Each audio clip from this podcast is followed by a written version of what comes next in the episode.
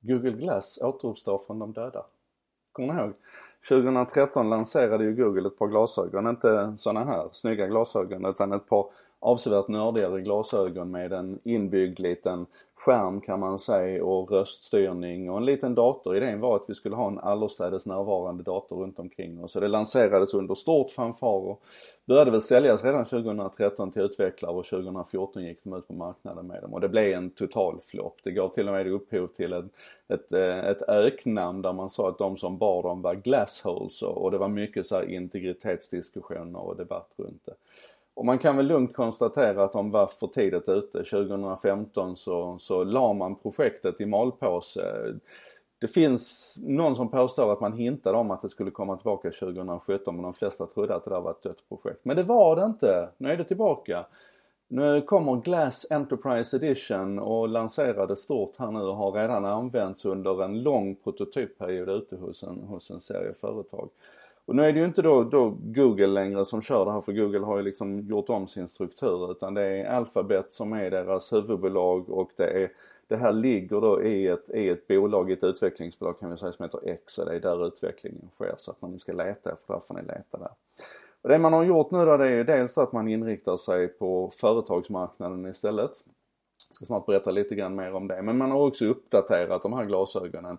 Framförallt har man gjort att den här lilla poddelen, alltså datordelen, är frikopplad. Så du kan sätta den på, på vanliga glasögon som du har fått ifrån optikern. Alltså med, med synfelskorrigering och så. Du kan sätta dem på arbetsglasögon. Du kan liksom lyfta bort den här podden ifrån deras glas och sätta på i stort sett vilka glasögon som helst. Den har fått bättre batteritid, den har fått bättre nätverkskapacitet, den har fått bättre processorkapacitet, den har fått bättre kamera.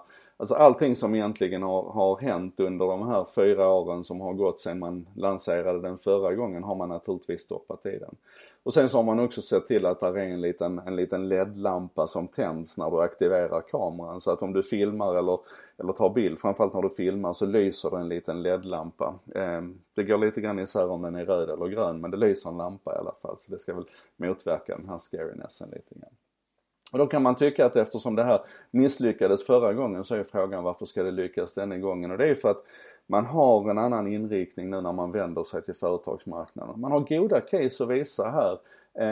General Electric Aviation, G E Aviation som bygger flygplansmotorer bland annat har använt det här och då kan man i praktiken ersätta en sån här stor manual, en, en lunta och man skulle ju förvisso kunna tänka sig att man hade den i en iPad eller i en mobiltelefon men när de håller på och monterar ihop de här flygplansmotorerna så kan man ju förstå att det är ganska, ganska bra poäng att de kan använda båda händerna till det och inte behöver flyga omkring och hoppa ner och hämta grejer och så utan att de kan få instruktioner direkt framför ögat. Samma sak för D H L som använder det här för paketidentifiering, alltså att scanna streckkoder på paket och flytta över dem till olika ställen så här, då kan du, då kan du jobba på ett annat sätt. D H L har beräknat att effektiviteten i deras pakethantering på lagret är, är uppemot femton procent. Och det finns läkare som har använt det här för, för journalföring så att de alltså samtidigt som de sitter och interagerar med patienten för journalen. Och ett par läkare har, har gjort lite djupare studier på det och kan konstatera att de kan spara uppemot två timmar per dag i journalföringstid.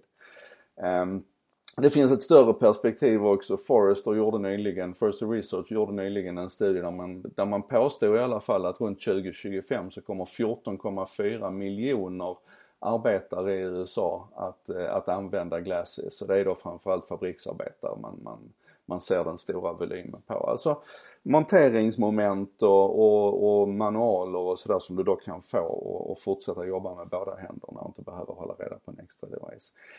Men det finns en, ett perspektiv på det här användandet som jag tycker också är lite spännande och det är om, frågan är om, för det här känns ju fortfarande som en omväg. Alltså datorn var ju en omväg för att komma åt kommunikationen och, och så blev det en laptop istället som vi kunde ta med oss och då kom det lite närmare oss och sen så flyttade det över i mobiltelefonen istället för att vi ville ha informationen närmare och lättillgängligare och nu hänger vi den framför ögat istället.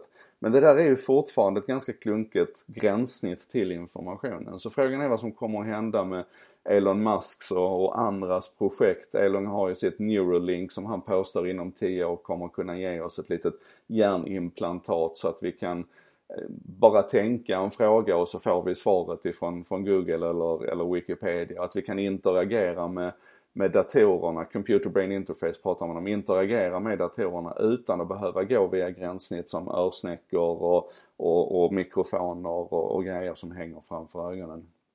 Ehm, och frågan är var det här kommer ta vägen någonstans. Det tycker jag ni ska fundera lite grann på. Men framförallt vad ni ska göra.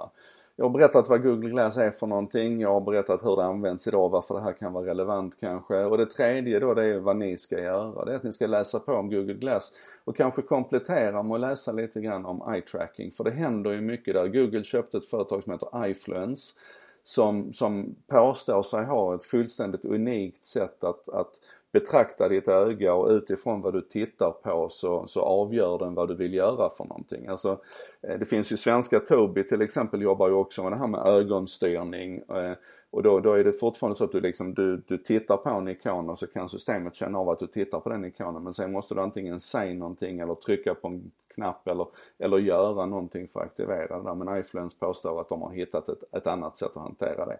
Antar att det har att göra med blodgenomströmning i pupiller, whatever. Men fundera, titta lite grann på det här med eye tracking och ögonstyrning. För jag tror att om man kombinerar det som Google Glass ger oss med en, en ögonstyrning så att du inte behöver hålla på och prata med prylen utan du verkligen kan interagera bara med synen. Då tror jag det kommer att hända saker. Eh, och det mer omedelbara, alltså när du inte bara ska, ska läsa på och fundera på, på det långa perspektivet, är att du idag ska se dig omkring och så ska du fundera på i vilka situationer idag hade jag, om det inte såg så illa ut och såg så löket ut och var så, så nördigt, i vilka situationer hade jag haft nytta av att ha en, en allestädes närvarande dator som jag kunde interagera med utan att behöva använda händerna. Och som kanske också jag hade kunnat interagera med eh, passivt så att säga eh, genom att informationen trillar ner framför ögonen på mig. Bara, bara ta den här dagen och fundera på i vilka situationer det hade varit nyttigt, både privat och på jobbet. Och jag tror du kommer att hitta att, att idén är inte så dum. Det är implementeringen som vi fortfarande behöver jobba på.